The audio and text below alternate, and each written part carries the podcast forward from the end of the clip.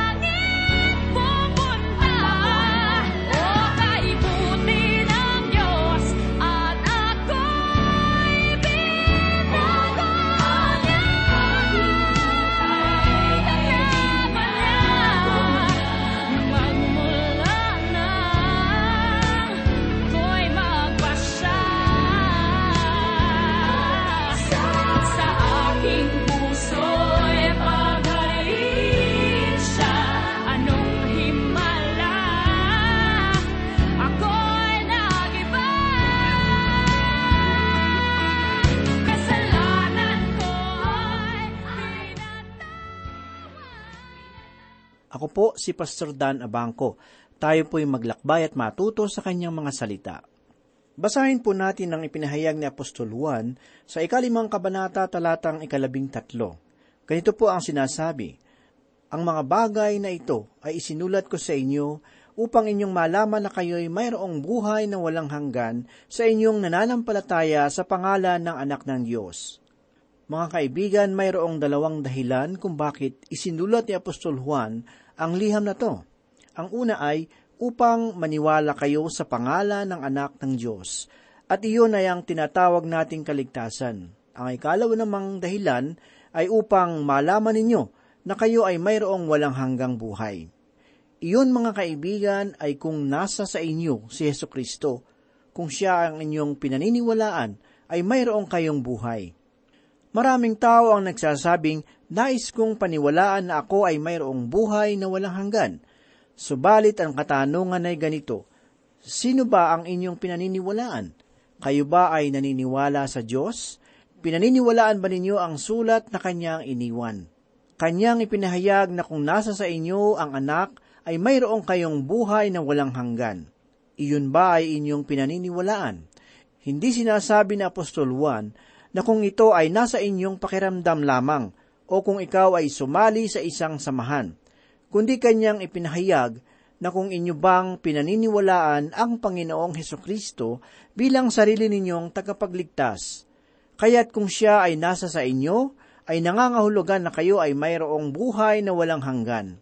Ito ang dahilan kung bakit isinulat ni Apostol Juan ang ganito. Ang mga bagay na ito ay isinusulat ko sa inyo upang inyong malaman na kayo ay mayroong buhay na walang hanggan sa inyong nananampalataya sa pangalan ng anak ng Diyos. Ang isa pa sa mga bagay kung bakit isinulat ang liham na ito ay matatagpuan sa ikadalawampung kabanata ng sulat ni Apostol Juan sa ikatatlumpu at ikatatlumpu at isang talata. Gumawa si Jesus ng marami pang ibang mga tanda sa harapan ng kanyang mga alagad na hindi na isulat sa aklat na ito, ngunit ang mga ito ay isinulat upang kayo'y sumampalataya na si Yeso Kristo ang anak ng Diyos at sa pagsasampalataya ay magkaroon kayo ng buhay sa kanyang pangalan.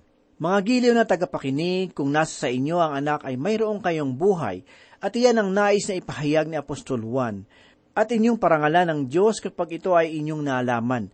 Ibig lamang sabihin na hindi mo ginagawang sinungaling ang Diyos, kundi ikaw ay nagtitiwala sa Kanya. Hindi katanungan kung gaano kalaki ang iyong pananampalataya o kung ano ang iyong nararamdaman kundi ito ay pagtukoy kung ibang pinagtitiwalaan ang Diyos o hindi. Dumako naman po tayo sa ikalabing apat na talata. Sinabi na Apostol Juan, ito ang ating kapanatagan sa Kanya, na kung tayo'y humingi ng anumang bagay na ayon sa Kanyang kalooban, tayo'y pinapakinggan niya. Ang ating katiyakan ang siyang magbibigay sa atin ng kapanatagan sa pananalangin. Ang salitang katiyakan ay nangangahulugan na lakas ng loob, ito ang kalakasan ng loob na mayroon tayo sa Kanya. Ang katiyakang ito ay siyang magbibigay sa atin ng lakas ng loob bilang isang anak ng Diyos.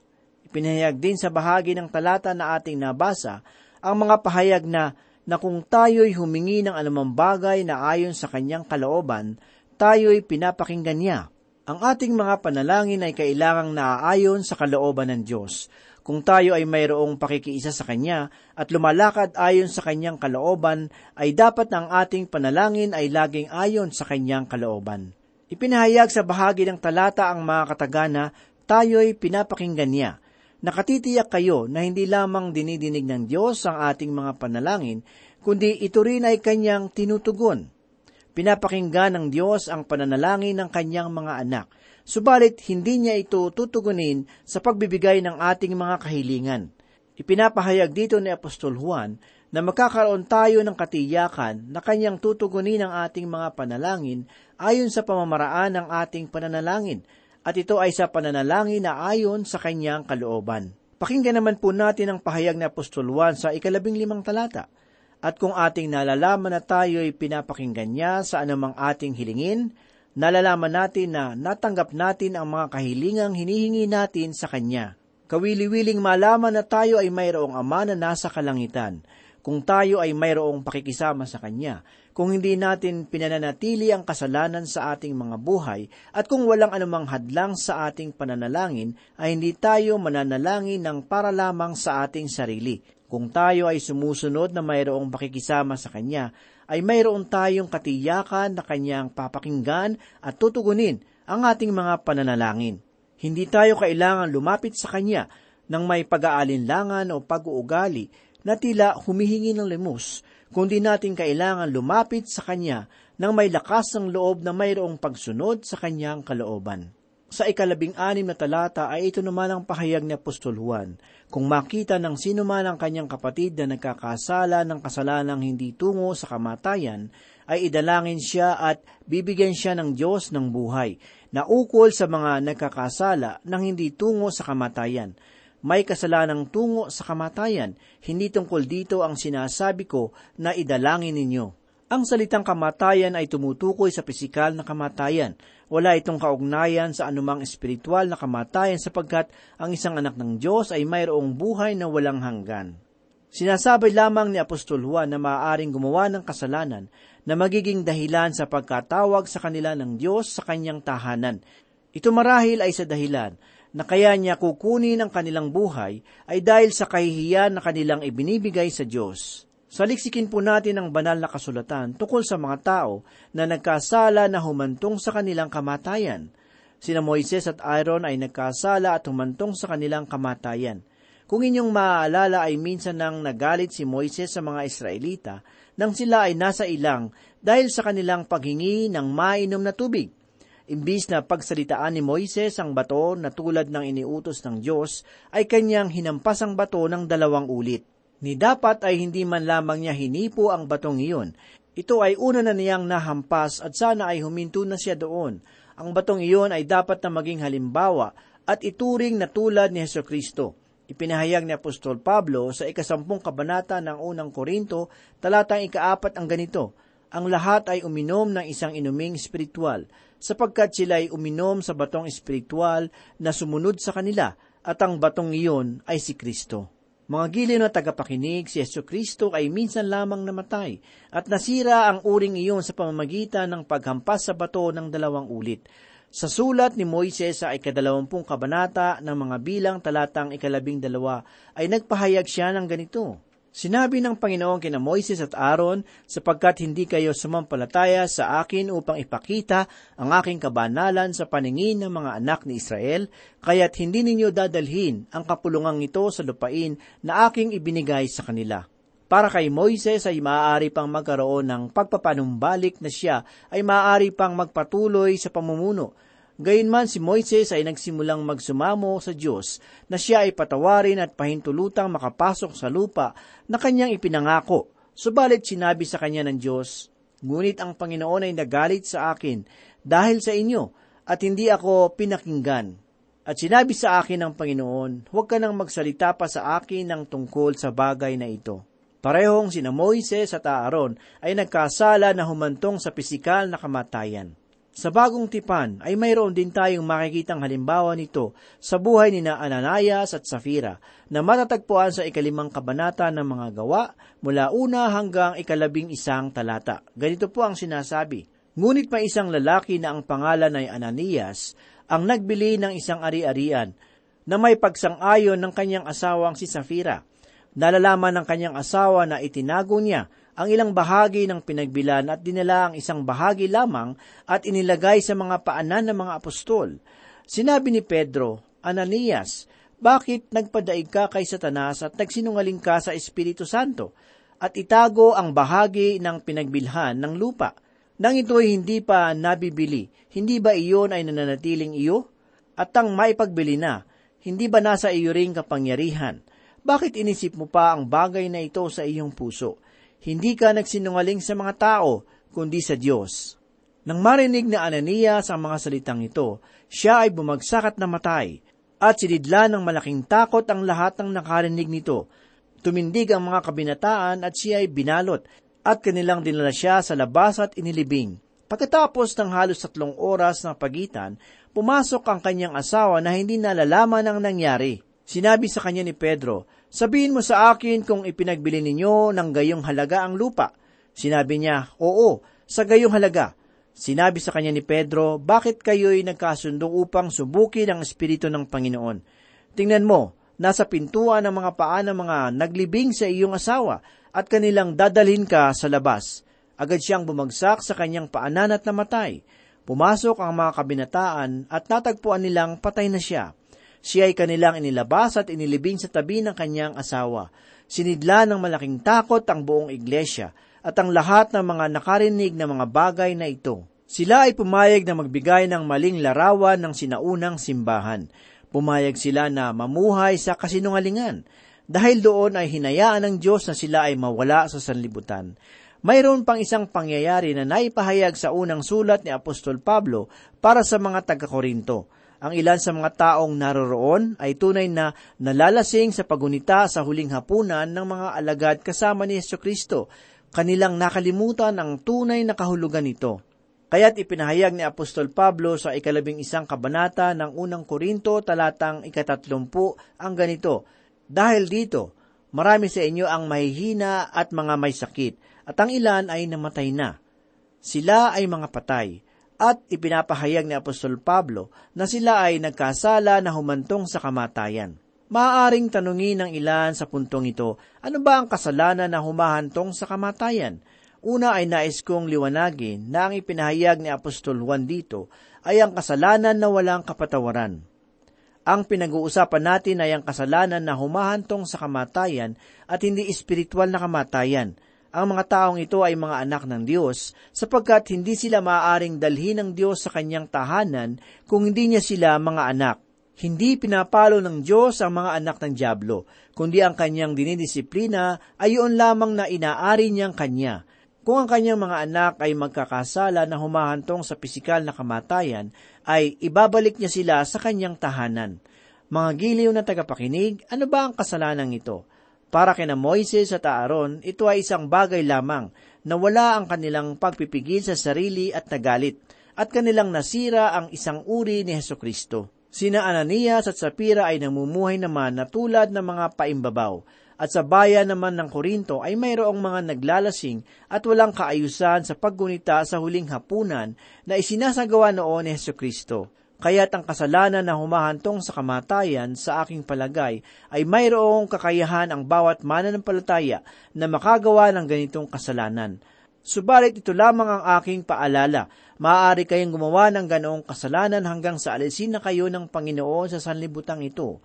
Hindi naman nangangahulugan na ang bawat mananampalataya na patay na ay namatay dahil sa ganoong kasalanan. Subalit, maaari nga na iyon ang nangyari. Maging si Absalom na nakagawa rin ng kasalanan na humantong sa kamatayan, ako ay naniniwala na si Absalom ay tunay na anak ng Diyos, subalit siya ay naghimagsik laban sa kanyang ama na si David.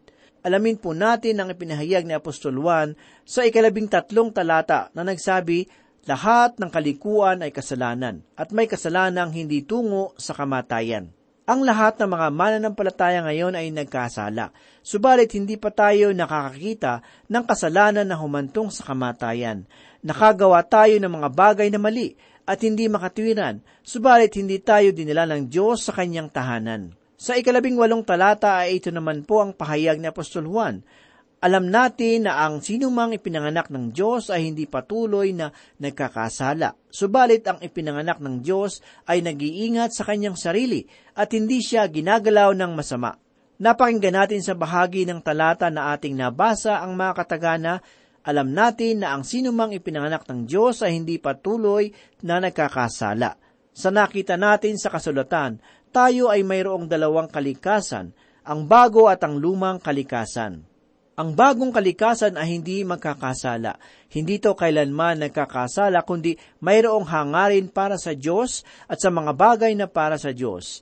Ang lumang kalikasan ay magkakasala, at dahil doon, ang mananampalataya ay nagkakasala. Basahin rin natin sa bahagi ng talata ang mga katagana, subalit ang ipinanganak ng Diyos ay nag-iingat sa kanyang sarili, at hindi siya ginagalaw ng masama. Muli ay isa na naman itong bahagi ng banal na kasulatan na nagpatibay ng aking paniniwala na ang isang tunay na anak ng Diyos ay hindi maaaring alihan ng masamang espiritu. Sa aking sariling pananaw ay maaaring dumako ang isang mananampalataya sa kalagayan na sila ay pinahihirapan ng mga demonyo, subalit hindi naman talaga inaalihan ito. Aking tatanungin ang tungkol sa kanilang kaligtasan, kahit iniisip nila na sila ay naipanganak ng muli. Bakit? Sapagkat ipinahayag ni Apostol Juan sa ikaapat na kabanata ng unan niyang sulat, talatang ikaapat na, Kayo'y sa Diyos, mga munting anak, at inyong dinai sila sapagkat siyang nasa inyo ay higit na dakila kaysa nasa sanlibutan. Mga giliw ng tagapakinig, ang banal na espiritu ay hindi mananahan kung saan naroroon ang Diablo. Ganito naman po ang pahayag ni Apostol Juan sa ikalabing siyam na talata, alam natin na tayo'y sa Diyos at ang buong sanlibutan ay nasa ilalim ng kapangyarihan ng masama. Mga kaibigan, marami sa loob ng simbahan ang patay sa kasalanan at ayaw ng Diablo na sila ay magising sa katotohanan. Nais ng Diablo na sila ay manatiling tulog. Tayo ay nabubuhay ngayon sa isang natutulog na sanlibutan at yakap ng mga bisig ng masama. Kung titingin kayo sa inyong paligid, ay maaari kayong umayon sa aking mga pahayag. Basahin naman po natin ang pahayag ni Apostol Juan sa ikadalawampu at ikadalawamput isang talata. Ganito po ang sinasabi, Alam natin na naparito ang anak ng Diyos at binigyan niya tayo ng pagkaunawa upang ating makilala siya na totoo at tayo'y nasa Kanya na totoo, sa Kanyang anak na si Yesu Kristo. Ito ang tunay na Diyos at buhay na walang hanggan. Mga munting anak, lumayo kayo sa mga Diyos-Diyosan. Mga kaibigan, ang Kristyanismo ay hindi isang relihiyon. Ito ay isang katauhan at ang taong iyon ay si Yeso Kristo. Kung siya ay nasa inyo, ay mayroong kayong kaligtasan at hindi relihiyon. Ang anumang bagay na humahadlang sa pagitan ng isang mananampalataya at kay Kristo ay maituturing na Diyos-Diyusan. Ipinapaalala ni Apostol Juan na huwag nating hayaan na ubusin ng mga bagay sa sanlibutan ang ating panahon Maraming tao ang sumasamba sa mga bagay ng sanlibutan. Ang mga bagay na ito ay walang kabuluhan kung mananatiling Diyos-Diyusan lamang. Ang unang pahayag sa atin ng Diyos sa aklat ng Henesis ay, Nang pasimula, nilikha ng Diyos ang langit at ang lupa. At sa huling pahayag ni Apostol Juan ay sinabi niyang, Mga munting anak, lumayo kayo sa mga Diyos-Diyusan. Nawa ang mga salita ng Diyos ay magsilbing paalaala sa ating mga buhay. Makita nawa natin na ang paglika ng Diyos sa atin ay magsisilbing patunay na hindi na natin kailangan ng ibang bagay kung si Kristo ay nasa atin. Sa oras na ito mga kaibigan at mga tagapakinig ng ating palatuntunan, nawa ay patuloy na nangungusap sa inyo ang mga salita ng Panginoong Heso Kristo. Napakadakila ng ating Panginoon, ang kanyang pag-ibig at biyaya ay walang kapantay. Kahit na tayong lahat ay lubog sa pagkakasala at patungo sa kapahamakan. Ang sabi po sa Roma 3.23, sapagkat ang lahat ay nagkasala at walang sinumang karapat-dapat sa paningin ng Diyos. Ganito rin ang pahayag sa Roma 6.23, sapagkat kamatayan ang kabayaran ng kasalanan. Walang sinumang makapagsasabi na siya ay walang kasalanan, sapagkat taliwas ito sa sinasabi ng banal na kasulatan. Lahat ay nagkasala at patungo sa kapahamakan. Pinili ng Diyos na ipagkaloob ang kanyang bugtong na anak upang sa halip na tayo ang maipako sa krus at magdusa, ay inako ni Jesus ang parusa na nakalaan sa ating mga kasalanan. Ang sabi po sa Juan 3, labing ani may ganito, Gay na lamang ang pag-ibig ng Diyos sa sanlibutan, kaya ibinigay niya ang kanyang bugtong na anak upang ang sumampalataya sa kanya ay hindi mapahamak kundi magkaroon ng buhay na walang hanggan. Tanging ang buhay lamang ng ating Panginoong Hesus ang maaaring ialay para sa kabayaran ng ating mga kasalanan. Bakit? Sapagkat walang nasumpungang kasalanan sa Kanya. Ganito po ang sinasabi sa Hebreyo 7:25 hanggang 27. Dahil nga riyan, lubusan niyang maililigtas ang lahat ng lumalapit sa Diyos sa pamamagitan niya, sapagkat siya ay nabubuhay magpakailanman upang mamagitan para sa kanila. Si Jesus kung gayon ang dakilang saserdoting makatutugon sa ating pangailangan. Siya ay banal, walang kapintasan o kasalanan, nahihiwalay sa mga makasalanan at mataas pa kaysa sang kalangitan. Ang dugo lamang niya ang tanging makapaglilinis ng ating mga kasalanan, sapagkat ang dugo ng ating Panginoong Hesus ay walang bahid ng kasalanan. Ganito po ang nakasaad sa Hebreyo Siyam, labing apat. Ngunit nadihamak ang magagawa ng dugo ni Kristo sa pamamagitan ng walang hanggang espiritu ay inialay niya sa Diyos ang kanyang sarili na walang kapintasan.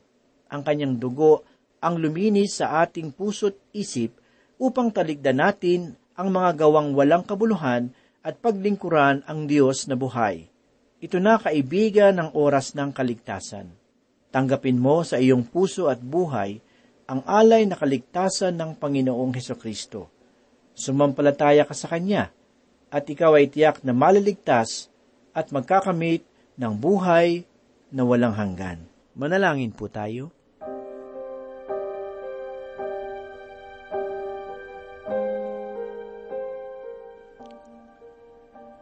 Muli kaming nagpupuri, Panginoon, at nagpapasalamat sa mga oras na ito.